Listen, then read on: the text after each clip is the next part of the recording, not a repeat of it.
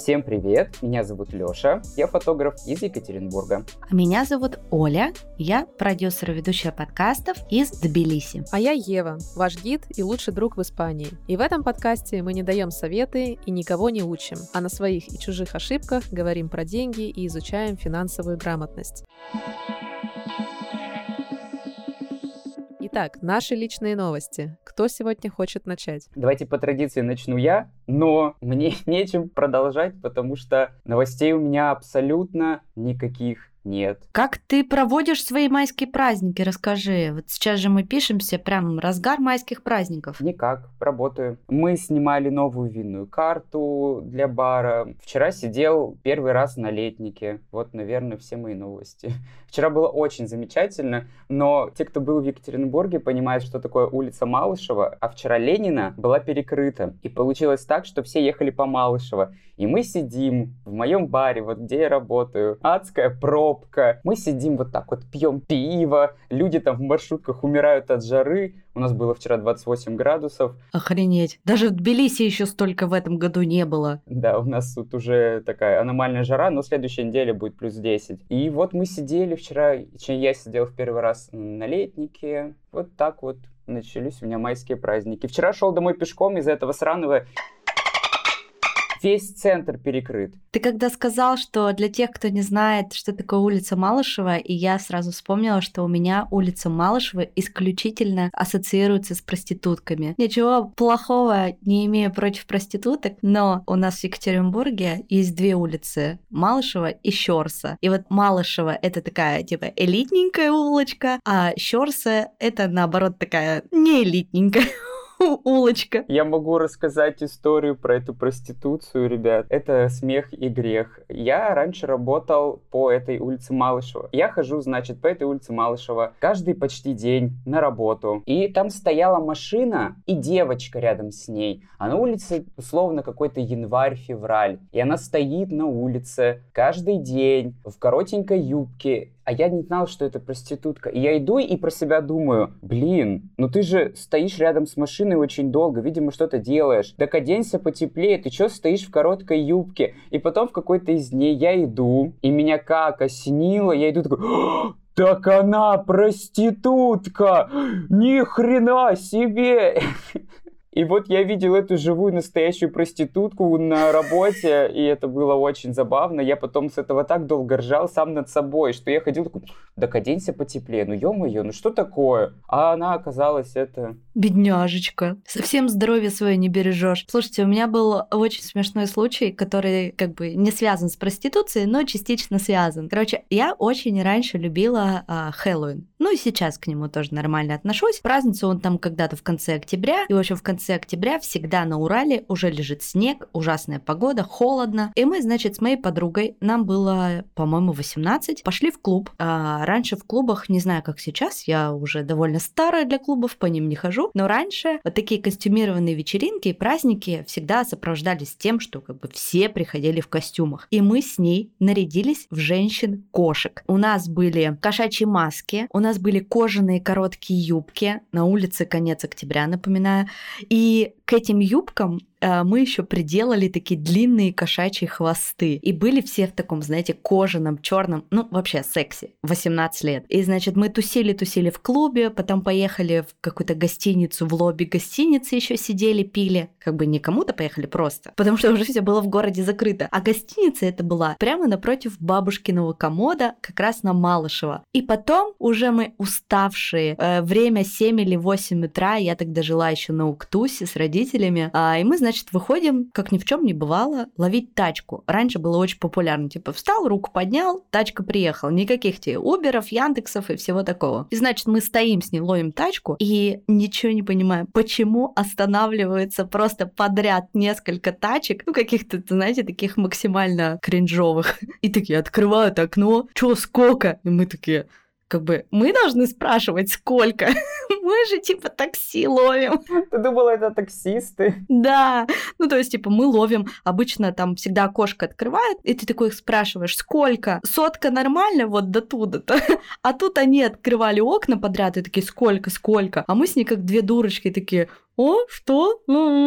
Короче, в итоге никто нас не снял, а мы каким-то образом э, вызвали такси, она тогда жила на Жибайке вроде, я жила на Уктусе, и мы без приключений, слава богу, доехали. Ну вот, такая история у меня тоже есть о моей бурной молодости. Слава богу, потому что жесть как опасно, конечно. Значит, что касается моих новостей, у меня их тоже не особо много. Единственное, что я как-то очень сильно выгорела. Я... У меня никогда не было такого состояния. Я просто знала это модное слово, что все подряд там выгорают. Но вот как-то я никогда в своей жизни не выгорала, а тут выгорела. Но слава богу, что мы запланировали поездку на 1-2 мая, поехать в другой город, как-то развеяться. Тут тоже 1-2 мая праздники в Мадриде. Вот, поэтому я немножко подзарядилась, посмотрела новый город. Называется Вая Долит. Кто у нас тут хоть немножко путешествовал, либо живет, знает. Так север северу от Мадрида, город королей, роскошный город. Я ехала, ничего не ожидала вообще, но я теперь думаю, что я нашла свое идеальное место для пенсии, потому что таких вкусных завтраков, таких красивых людей и таких добрых белок я нигде не встречала. Ни в Испании, ни за ее пределами. Белки, потому что в главном парке у них типа Central Park есть тоже. Там вот тоже павлины, белки, вот вообще ну, роскошная поездка, мне кажется, я перезарядилась. Короче, э, белки унесли твое выгорание в дупло. Ну, типа того, да. Спасибо им огромное. Орешки и выгорание. Ну, слушай, я тебе желаю сил, потому что выгорание у меня было несколько раз, и это такая штука очень-очень неприятная, когда ты просто лежишь и такой, вообще тебя уже ничего не радует, и твоя любимая работа не радует, и твой партнер тебя не радует, и тебе хочется только тупить, смотреть сериалы и вообще ничего не делать, и это же может затянуться, и затянуться достаточно долгое время. И ты сам себя бесишь в этот момент. Да ты не только себя бесишь, ты еще себя и как бы и пиздишь за это. Ты такой, в смысле, я такой непродуктивный, на-на-на. Ну да, но у меня прям жестко не было, конечно, слава богу. Ну, просто устала. Но тут а, с высоты моего 33-летнего опыта и многих эпизодов выгорания я бы порекомендовала просто пересмотреть, может быть, свое планирование. Больше э, выделять времени на отдых, на одиночество, потому что твоя работа работа связана с людьми, с постоянной вот этой энергией, да, и э, с кучей эмоций, и тебе нужно прям заземляться. Ну, то есть выделить прям побольше часов отдыха, когда ты можешь побыть просто одна в тишине, в темноте, без людей, без никого, без гаджетов, и прям отдыхать. Прям первое время тебе нужно будет себя заставлять это делать. Я себя прям заставляла, но это очень круто работает, поэтому желаю тебе сил. У меня, значит, что по новостям? Э, я вот тут во время записи попиваю гречишный чаек. Кажется, это вообще мой второй самый любимый напиток из всех возможных. Я его полюбила еще тогда, когда мы с тобой вместе работали э, в детокс-баре. Открыла его для себя. Я раньше вообще очень скептически, когда первый раз услышала там гречишный чай, я такая, что? Типа гречку надо заварить? Это безумно вкусно, но я не могла его найти целый год в Грузии. Его здесь нет. Может быть, наши слушатели тоже, кто-то живет в Тбилиси, любит также гречишный чай и знает, где он здесь продается, но мне кажется, он стоит здесь кучу денег, и поэтому я его тоже заказала со своей подругой. Помните, я в прошлый раз говорила, что она мне везла огромную посылку, и вот, значит, там в этой посылке было 700 грамм этого чая, огромная упаковка. И вот я сейчас снизила потребление кофе, потому что кофе я пью достаточно много, и я заменила несколько приемов кофе на этот гречишный чай, и боже, он такой вкусный, это просто что-то невообразимое. А еще после него меньше хочется есть, кстати, я заметила. Поэтому я тут просто под подсела на этот наркоманский гречишный чай, очень вкусный. Если наши слушатели никогда его не пробовали, не пили, то загуглите, а, он много где в России продается, там и цена достаточно адекватная. Вот, еще сейчас я работаю над большим проектом, про который я вам уже рассказывала. Это будет подкаст в формате видео и в формате аудио. У нас вот прошли первые съемки в Москве. Я даже себе нашла личную офлайн помощницу в Москве, которая у меня курирует все эти процессы в студии потому что, ну, все два с половиной года, что я занимаюсь подкастами, это всегда аудиоформат. У меня был опыт там видеоформата своего подкаста, но мне не понравилось, нравилось. На продюсирование я никогда видео не брала. А тут думаю, ладно, соглашусь. Тем более это моя хорошая знакомая, и мне хочется прям сделать для нее очень качественный, прикольный продукт. Ну, в общем, видео это прям, это не аудио, это так сложно, там столько своих нюансов. Даже вот, например, наш прошлый с вами выпуск, э, который был в лайв-записи, там был исходник на полтора часа. И в итоге у нас получилось 45 минут. И типа, когда ты в аудио подкаст монтируешь, ты можешь по-хорошему порезать очень много всего. Тут обрезал, тут обрезал, сюда переставил, туда переставил. Блин, в видео ты этого сделать не можешь. Там много-много всяких нюансов, и вот я сейчас вторую неделю этим занимаюсь, полностью погружена в этот проект. А, сложно, но интересно. Мне нравится такой опыт. Сама я бы не хотела свои подкасты а, личные переводить в видеоформат, потому что я не очень люблю визуал, сама очень часто YouTube смотрю без видео, но это рабочая тема, кому-то это заходит, кому-то это нравится, а для меня это новый опыт, а я люблю все новое. Мне нравится э, развиваться, в чем-то себя новым пробовать, тестировать, опять же, разные гипотезы. Вот, занимаюсь этим подкастом, так что скоро будет премьера, поделюсь. Он немножко связан, кстати, с нашей тематикой финансовой, так что, думаю, актуально будет и в нашем подкасте про него рассказать. Что у меня еще по новостям? А, я запускаю а, свою менторскую программу. Не помню, рассказывала я про нее в подкасте или нет, но, может быть, в связи э, со всякими новостями, да, про Лену Блиновскую, в которую мы сейчас уже не будем углубляться, не будем обмывать ей косточки, потому что все, кто хотел, уже обмыли. Очень хотелось. Да-да-да, наше мнение по этому поводу все, наверное, знают, но я придумала менторскую программу, это не значит, что я буду там воздух продавать или рассказывать, что а вот сделайте то, пойдите туда, и потом вы получите много денег. Нет, я просто поняла, что в нашей подкаст-сфере, когда у меня стало появляться много проектов именно таких на заказ, я поняла, что я не могу найти под них грамотных исполнителей. Ну и то, что я не резиновая. То есть я могла бы взять все проекты, которые мне предлагают, но я просто не могу. Да, они там мне интересны, но у меня просто нет на них времени. И я решила попробовать такой формат через менторскую программу, обучать людей профессии продюсера и помощника продюсера подкастов. То есть это человек, который приходит ко мне вот на такое полное личное сопровождение, с которым у нас есть а, личные созвоны, личные встречи, которому я передаю вот так вот а, в ручках на блюдечке с золотой каемочкой весь свой накопленный за два с половиной года опыт, все свои знания, всю базу теоретическую, всю базу практическую, потому что у нас будут всякие практические блоки. Вот, в общем, э, с июня начинаю еще работать как ментор, и я прям в предвкушении. Мне кажется, что это очень прикольная тема. Ну и таким образом я смогу и сама в профессиональном плане дальше масштабироваться, потому что мне тоже хочется уже куда-то двигаться, делать что-то больше, да, и чтобы команда росла, команда развивалась, и все много денег зарабатывали. А почему ты называешь это менторством? А, ну, потому что, мне кажется, это, это менторство, это обучение, формат такой наставника, когда человек вместе с тобой за ручку прокачивает какие-то свои скиллы и обучает тебя новой профессии. Для меня просто менторство — это не только обучение каким-то хард-скиллам, но и софт-скиллам, да, о чем мы говорили пару выпусков назад. То есть ты будешь его перенастраивать заново, не только обучать, что вот, продюсер делает то-то, то-то, то-то, а, например, он должен вести себя так, он должен чувствовать вот это. То есть вот это и есть менторство, да, правильно? Да, да, конечно, такой блок тоже будет, и я какими-то своими фишками по планированию буду делиться, как это все умещать, где черпать идеи, как развивать наслушанность. Ну, то есть прям такой вот полный комплекс. И, конечно, я сейчас буду набирать по одному человеку а, в месяц, чтобы быть прям максимально включенной в процесс. Возможно, потом, когда я а, откатаю эту программу там в течение нескольких месяцев, я там со следующего года а, смогу прям это поставить на какой-то поток.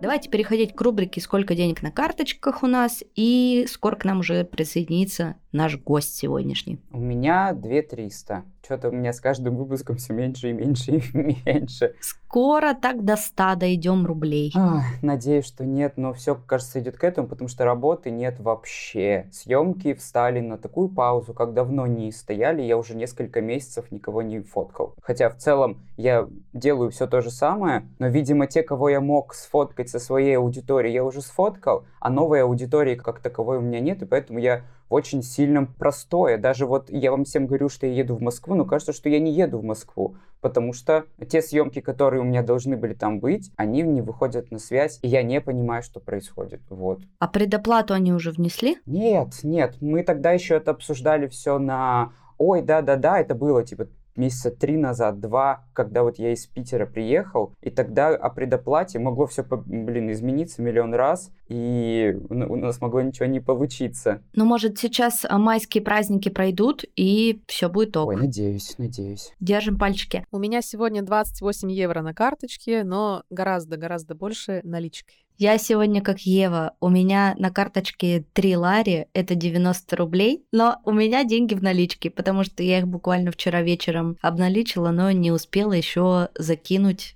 на карточку. У меня тысяча лари, это 33 тысячи. Жирно. Жирно, жирно. Сегодня у нас в гостях ментор стартапов и соведущая подкаста «Вечерний стартап» Аня Калинина. Она помогает запускать стартапы по щелчку пальца. Аня, привет! Ань, привет. Привет. Всем привет. Меня зовут Аня. Я работаю в продукте-стартапе с яхтами, продуктом. Также являюсь ментором в акселераторе в контуре, работаю со стартапами. И еще один стартап мы запускаем э, с ребятами по ресторанам в Европе. И живу в Грузии. Давай тогда начнем с самого первого вопроса, который вытекает из этого. Начинала ли ты когда-нибудь сама свое дело? И как начинался твой стартап, если если он начинался? Ну, на самом деле, а, я бы, наверное, сказала первое, что стартапом называется любое дело, ну, потому что многие сейчас думают, что стартап — это... Илон Маск и ракеты, да. Что-то пройти, как будто бы. Да, но на самом деле нет. На самом деле это любое дело, которое вы начинаете, где есть идея, где есть э, целевая аудитория, где есть ваши потенциальные пользователи, да, есть объем рынка какой-то, который вы хотите захватить, есть проблема или потребность, которую вы закрываете для своих пользователей. И, собственно, главное, есть вы, желательно с экспертизой в этой сфере. Это может быть, а, ну вот как у нас, да, были в подкасте да, у меня тоже есть подкаст, который я немножко подзабросила, но тем не менее у нас были ребята, которые делали керамические изделия, которые делали дизайн человека, и это тоже можно назвать стартапом. Ну и, собственно, возвращаясь к моей теме, я бы сказала, наверное, что прям таким полноценным стартапом для меня был как раз подкаст и сейчас э, проект с ресторанами. Ну, получается, что твоим стартапом был, по сути, подкаст. Э, нас всех тут можно назвать, получается, стартаперами. Да, ну, на самом деле а, было-то больше, конечно, но они были все-таки не рисковые, так скажем. Это были проекты, в которые я не вкладывала своих денег. Я брала все равно гипотезы, какие-то идеи, да, я их проверяла на разных рынках зарубежных в основном, вот. И это тоже были стартапы, но просто я свою вот эту часть души и бюджета не вкладывала туда. Но получается, что стартап — это то, что ты вкладываешь свои деньги. Я всегда думала, что стартап это обязательно то, когда ты ищешь инвестора, и значит инвестор вкладывает в тебя деньги, а ты просто придумываешь какую-то идею и ее реализовываешь. Ну вот стартап, да, вообще простому, да, это просто ты с нуля начинаешь какую-то деятельность. У тебя есть идея, а дальше у тебя на самом деле есть развилка. Когда ты ищешь инвесторов под это дело, то есть у тебя есть идея, ты такой, я готов ее делать, я хочу, но у меня нет денег. 100 рублей на карточке. Сколько денег на карточке? Да, вот 100 э, рублей и гениальная идея, да, и, возможно, какой-то experience. Желательно даже какой-то experience. Это как бы первый путь, когда ты можешь пойти искать инвесторов. Второй путь, когда ты вкладываешь свои деньги, ну, как в подкасты. Ты там берешь, вкладываешь в каждую запись, в монтаж, а, в лого и так далее, да, свою денежку и тоже, по сути, развиваешь вот этот вот свой проект. А все-таки, когда ты предприниматель, то у тебя есть риск или получить ноль, или потратить свои деньги и вообще уйти в минус. И Вот это я называю там стартаперством и предпринимательством. А участвовала в краудфайдинге когда-нибудь? Или занималась вообще сбором средств э, с какой-то аудиторией на какой-то платформе или нет? Нет, краудфандингом не занималась, э, но это тоже как вариант. Так делают, особенно когда какие-нибудь плагины разрабатывают. Вот раньше, знаете, для хрома делали. Можно было всякие плагинчики сделать, и потом люди ими пользуются. И, по сути, это или краудфандинг, или просто такие донаты, которые тебе делают, да, за то, что ты что-то, знаете, э, для ВКонтакта сделал плагин, чтобы скачивать музыку. Может, помните такое? И на самом деле, если ты предприниматель, ты стартапер, да, вот прямо такой независимый, то ты всегда ищешь денег, потому что у тебя горит жопа, и ты не хочешь э, остаться с минусом на карточке в кармане и так далее. И у тебя всегда вот как раз есть риск прямо остаться реально ни с чем. Поэтому я себя не назвала бы вот трушным предпринимателем. Но все-таки у тебя есть э, большой опыт за плечами запуска стартапов другим, да, как ментора. Слушай, ну и исходя из твоей экспертизы, да, исходя из твоего опыта, э, были ли какие-то прям супер успешные стартапы, которыми ты можешь поделиться в подкасте? И были ли какие-нибудь стартапы, которые идея была классная, но все пошло по одному месту и в итоге не выгорело. А, например, мой кейс, э, я думаю, самый смешной, это вот про провальный. А, это про экспорт пиломатериалов в Китай. Мне он больше всего нравится. То есть а, была идея, а, есть Россия, есть Китай. Нам сказали, придумайте что-нибудь между Россией и Китаем. Мы такие, окей, давайте мы будем из России, экспортировать лес в Китай, но легально. И мы ездили, собственно, на всякие предприятия в России, в Китае, на заводы, общались с производителями китайскими, пили чай до умопомрачения с ними. И, собственно, это продолжалось полтора года. Мы запилили MVP. MVP — это а, минимально значимый продукт, то есть это работающий такой прототип, которым можно пользоваться. Мы такие, все, будем продавать, все хорошо, давайте реализуем сделку. Ну, то есть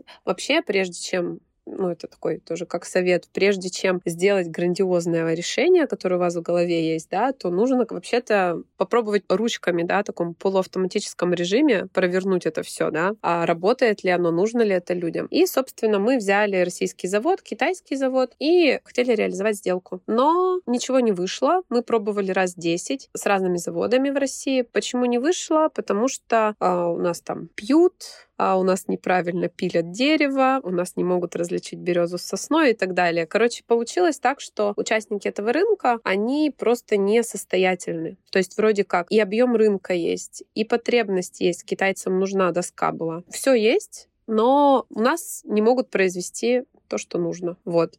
И, собственно, спустя полтора года мы пришли к таким выводам и прикрыли стартап.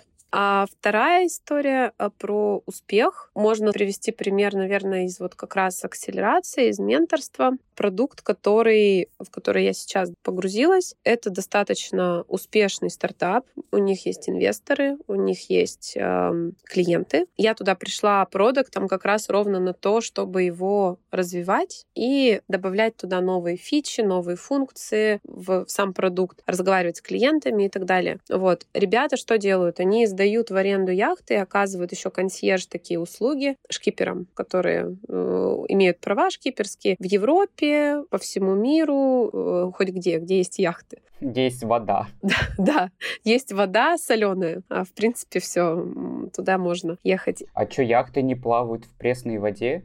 Нет, нет, они просто не таргетируются на озера. Они выбирают моря, океаны. И они уже пять лет существуют. Они как раз вот сейчас на таком этапе, ну, то есть у стартапа есть стадии, да, то есть бывает нулевая стадия, потом есть пресид, сид, это раунд А и раунд Б. Ну, то есть это, по сути, а, стадии, а, на которых вы поднимаете деньги, также градируются и а, стартапы. Вот этот проект, он уже на самоокупаемости, то есть он уже там вот где-то раунд А, раунд Б, то есть когда уже есть инвесторы, есть деньги, все такое, они уже все зарабатывают. Этот проект, он имеет клиентскую базу, целевую аудиторию, ну, найденную, да, понятную, то есть это шкиперы, он имеет объем рынка, то есть мы понимаем, куда мы растем. И мы сейчас понимаем, что нам нужно, чтобы масштабироваться, добавлять какие-то полезности для клиентов, чтобы они к нам шли. Мы же не уникальны, и ваша идея не будет уникальной, она примерно, наверное, в 10 вариациях уже повторенная. И, соответственно, э, я сейчас как раз занимаюсь тем, что я пытаюсь понять, а что людям надо. То есть я прям с ними разговариваю час,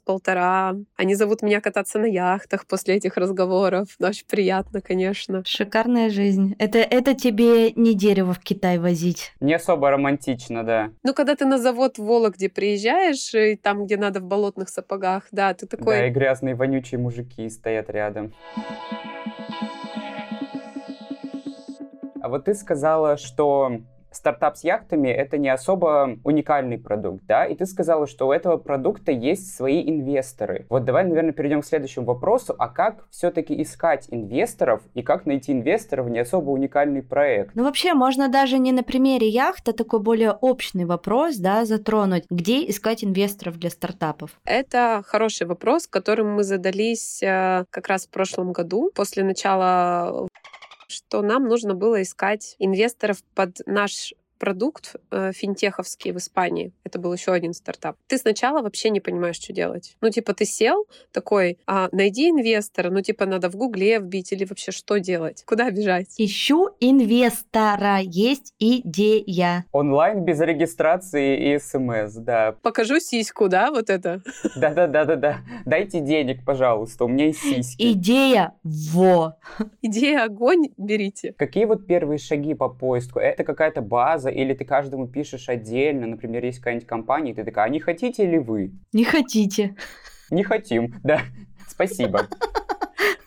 Первый point. Сейчас вообще тема инвесторов. Сейчас на рынке, вообще во всем мире, на рынке инвестиций, конечно же, все хотят э, вкладываться в продукты, в которых уже есть клиенты. Хотя бы есть какой-то, ну, реальный продукт, ну, который можно прям потрогать. Если вы делаете косметику, то есть уже эти баночки с косметикой. Если вы делаете какой-то digital продукт, то уже есть вот наработки. Это понятно почему. Ну, потому что сейчас каждый год очень страшно рисковать. И вообще инвесторам хочется в течение года, чтобы проект уже выходил на какую-то окупаемость. Ну ничего, конечно, молодцы они. Да, но это сейчас практически must-have. Это первый point. Второй point — это то, что классно вообще не брать деньги у инвесторов, да, а... тебе же надо за них еще и отчитаться, еще и, еще и прибыль принести еще долю отдать. Да-да-да. И классно, когда вы придумываете продукты, ну, вдруг у вас есть такая идея, и еще она коррелирует с этой мыслью, что вы практически сразу самоокупаетесь. Посуду, да, керамическую хотя бы вы делаете, да, и условно вы сразу закладываете в стоимость кружки, в себестоимость, ну, вот этой вот всей глины и так далее, и вашу маржу. И, соответственно, через энное количество кружек вы уже окупаетесь, да, то есть у вас уже есть оборотный капитал, и вы такие сами с собой работаете. Я могу вот пример, допустим, про свой бизнес сказать. У меня вообще было ноль вложений ну, либо там какие-то совсем копейки, я уже даже не помню. И сразу пошла окупаемость. То есть, Аня, просто тебе скажу, не знаю, читала там ты про нас или нет, да, у меня... Ну, я не люблю это называть как агентство, да, не агентство, то есть, как наша компания, да, э, организация туров по всей Испании. По сути, там единственная инвестиция это была в мои знания, в мою личность, там, в мое умение говорить, продавать и так далее. Эта инвестиция, ну, длиной в жизнь была, да, то есть нет какой-то конкретной цифры. Вот, и, соответственно, ты просто публикуешь, ты начинаешь про себя рассказывать, про тебя начинает рассказывать, все, пришла первая экскурсия, вот твоя окупаемость. И дальше оно начинается просто вот как идея стартапа. Туризм никогда не прогорит, особенно в зависимости от того места, конечно, где вы живете. Но в Испании это просто, ну, как золотая жила, клондайк просто. Интересно, почему ты до сих пор не сидишь на золотом мешке, а на карточке у тебя всего 30 евро, извините меня? Ну, потому что еще даже года не прошло, даже еще года нету моему ребенку. Мы не знаем, сидит Ева, Ева сейчас на мешке с золотом или нет. Ну, в носке у меня больше.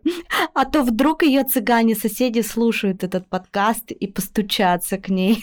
Тут лучше, конечно, не цыган бы боялась, а налоговой, но это уже другая история. Это хороший пример насчет самоокупаемости, да. То есть это как раз вот те э, штуки, когда у тебя есть знания какие-то, да, какой-то набор знаний, специфичных, возможно, возможно, даже не специфичных, но ты их правильно упаковала, и ты можешь э, их продавать, по сути. О, Вот в начале нашего выпуска я вам говорила про менторство. Вот это же про это и есть. Я сейчас продаю, занимаюсь тем, что продаю свои знания о подкастах. Это тоже стартап, потому что у тебя вокруг него на самом деле дофига всего. Естественно, но я говорю, это просто свое дело, типа, ну модное слово стартап, по-простому свое дело, свой бизнес, все. Просто все сейчас э, стартап, стартап, и все такие войти, войти, войти, войти. Войти, войти.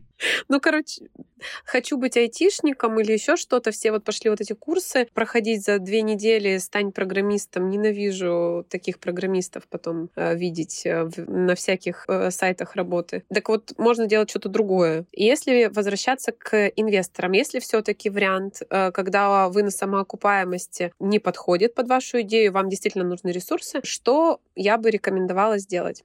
Во-первых, запастись терпением, потому что минимум, который вам потребуется для подбора и поиска инвестора, это три месяца. Это минимум. Второе. Поймите, зачем вам деньги и вообще, что вы хотите от своего проекта. Потому что я знаю, что есть люди, которые хотят просто для своего удовольствия. Вот как мы с Женей запускали подкаст, мы вот в первую очередь тогда для своего удовольствия его хотели. Мы не хотели прямо на нем монетизироваться. Возможно, поэтому мы такие лошары и сейчас его забросили. Да не, на самом деле это самая прикольная позиция, когда ты просто делаешь, потому что ты это хочешь делать.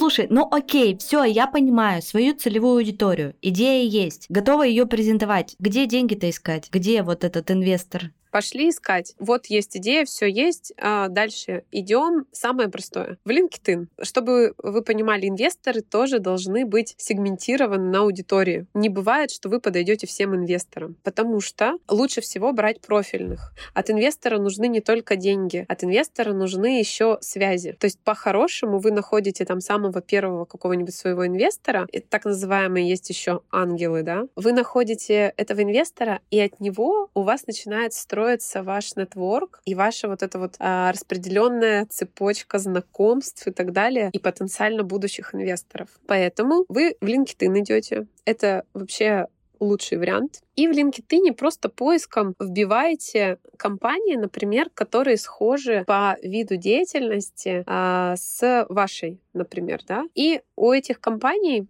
ну, это можно на самом деле или в LinkedIn, или просто в Гугле сделать. И у этих компаний смотрите, там, как правило, или есть, э, если в них инвестировали, там есть фонды, которые это делали, они, как правило, это прописывают, потому что это такое достижение. Или вы находите прямо в LinkedIn людей, которые, там тоже это часто прописано, если что, по параметру инвестор, и там прям написано инвестор в этой компании, да, или в похожие сервисы идете и смотрите, да, которые, ну, например, финтех просто берете, да, если у вас финтех, и просто смотрите какие-то известные компании, которые у вас там на слуху, кто у них там инвестор, то есть это в LinkedIn можно найти. Первый способ. И им просто напрямую пишите. А что пишу? Э, Привет, меня зовут Оля Микитась, вот у нас такой подкаст, хотим... Э, хотим денег. Да-да-да, у нас такая-то идея. Кстати, очень важно, что она такая персонализированная будет. Я вижу, что вы, например, уже вкладывались вот в подобные проекты. Может быть, вам будет интересно а поговорить со мной на тему моего проекта, и там в двух словах, о чем он, для кого,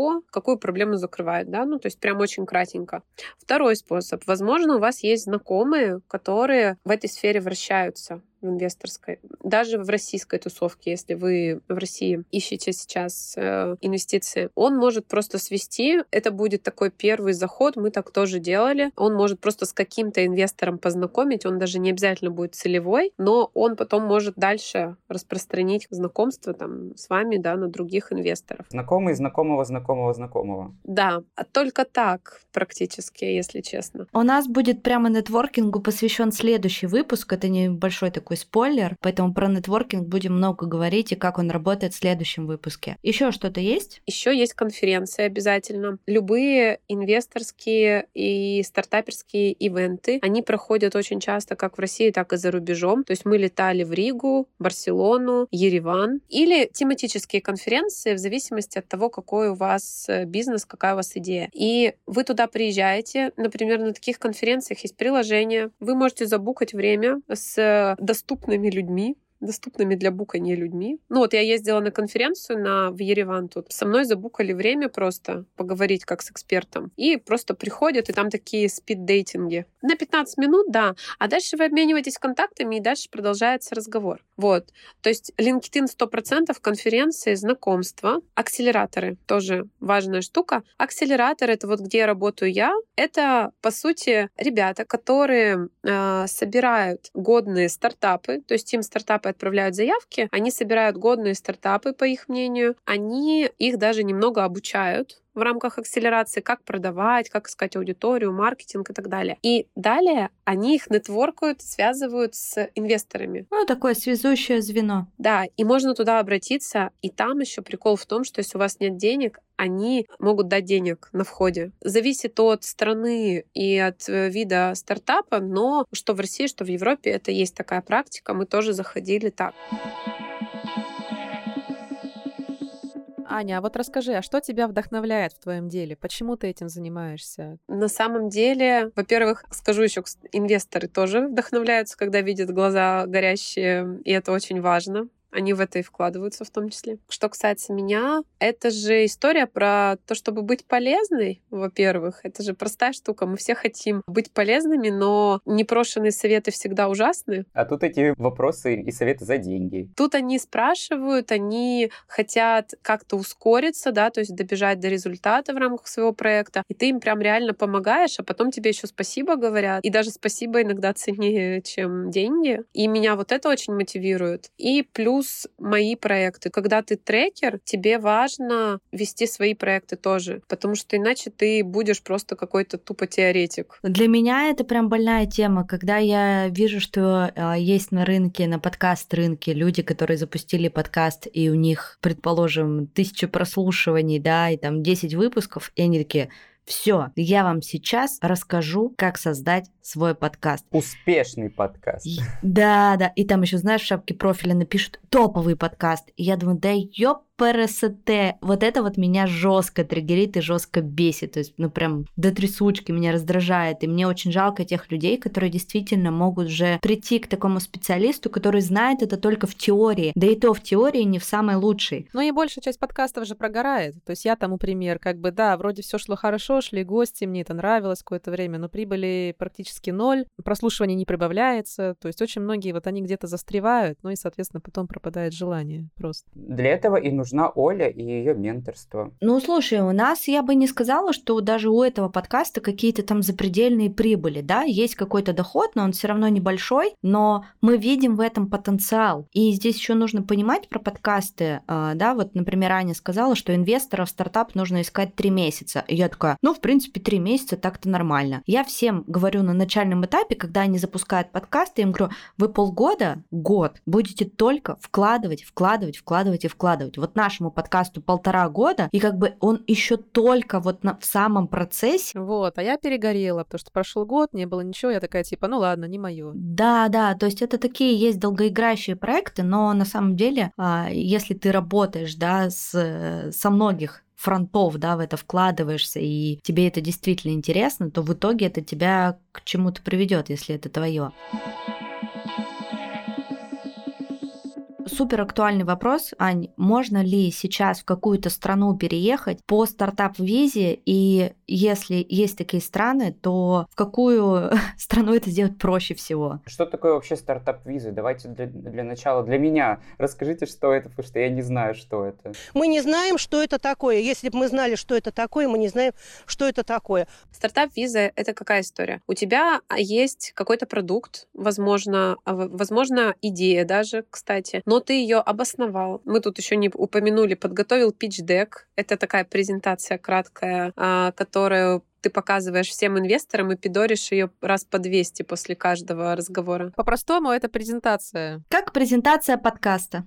А потом ее корректируешь миллион раз, а, потому что после каждого инвестора нужно что-то поправить. Ну так вот, и у тебя есть как, какие-то данные, какая-то вот э, идея и так далее, и ты понимаешь, как ее развить на территории той страны, куда ты хочешь. Ты можешь подготовить эти документы, ты можешь а, еще для пущей э, такой стабильности найти в этой стране акселератор акселератор, чтобы туда податься, и это будет вообще очень классно и упростит тебе э, вхождение в эту страну. И говоришь, мне нужно столько-то денег а, на эту идею. И у тебя, ну там, как правило, дается тоже год. И ты можешь просто взять и все это подать. Об этом тоже можно почитать. Есть каналы в Телеграме, есть просто интернет. Там есть э, прям список перечень документов, которые тебе нужно подготовить, и, собственно, тебе э, на это могут выделить деньги. В идеале, конечно, опять же, чтобы так какой-нибудь акселератор сделал в этой стране. Ты потому что придешь, скажешь, у меня уже вот меня акселератор уже берет, уже уже все, я готов на вот. И все, подаешься и ждешь. А правильно ли я понимаю, что на стартап-визу можно податься в какую-то определенную страну только если у тебя есть шенген? Нет, почему? Не обязательно.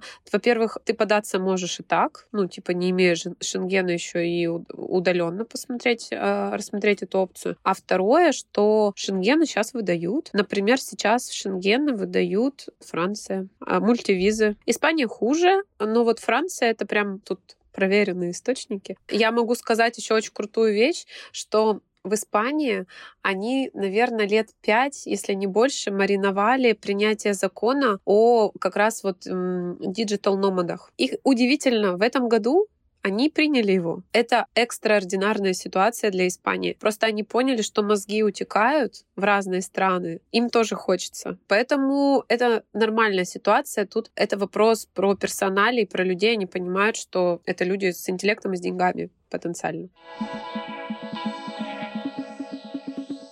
Ань, слушай, супер интересно, полезно было послушать. А, мы у наших слушателей и подписчиков в Телеграме, если вы еще вдруг не подписаны на нас, подписывайтесь, собрали идеи для стартапов и хотим их тебе презентовать, обсудить их, э, чтобы ты поделилась обратной связью, сказала вообще, рабочие они, не рабочие. Поэтому этот выпуск будет бонусным. Переходите в телеграм-канал, он вас там уже будет ждать. А на этом мы заканчиваем. Но сначала, Аня, скажи, пожалуйста, сколько у тебя сейчас денег на карточке? На какой? Раз ты сейчас в Екатеринбурге находишься, то значит, сколько у тебя на российской карточке? Миллион. Ёпарасоте.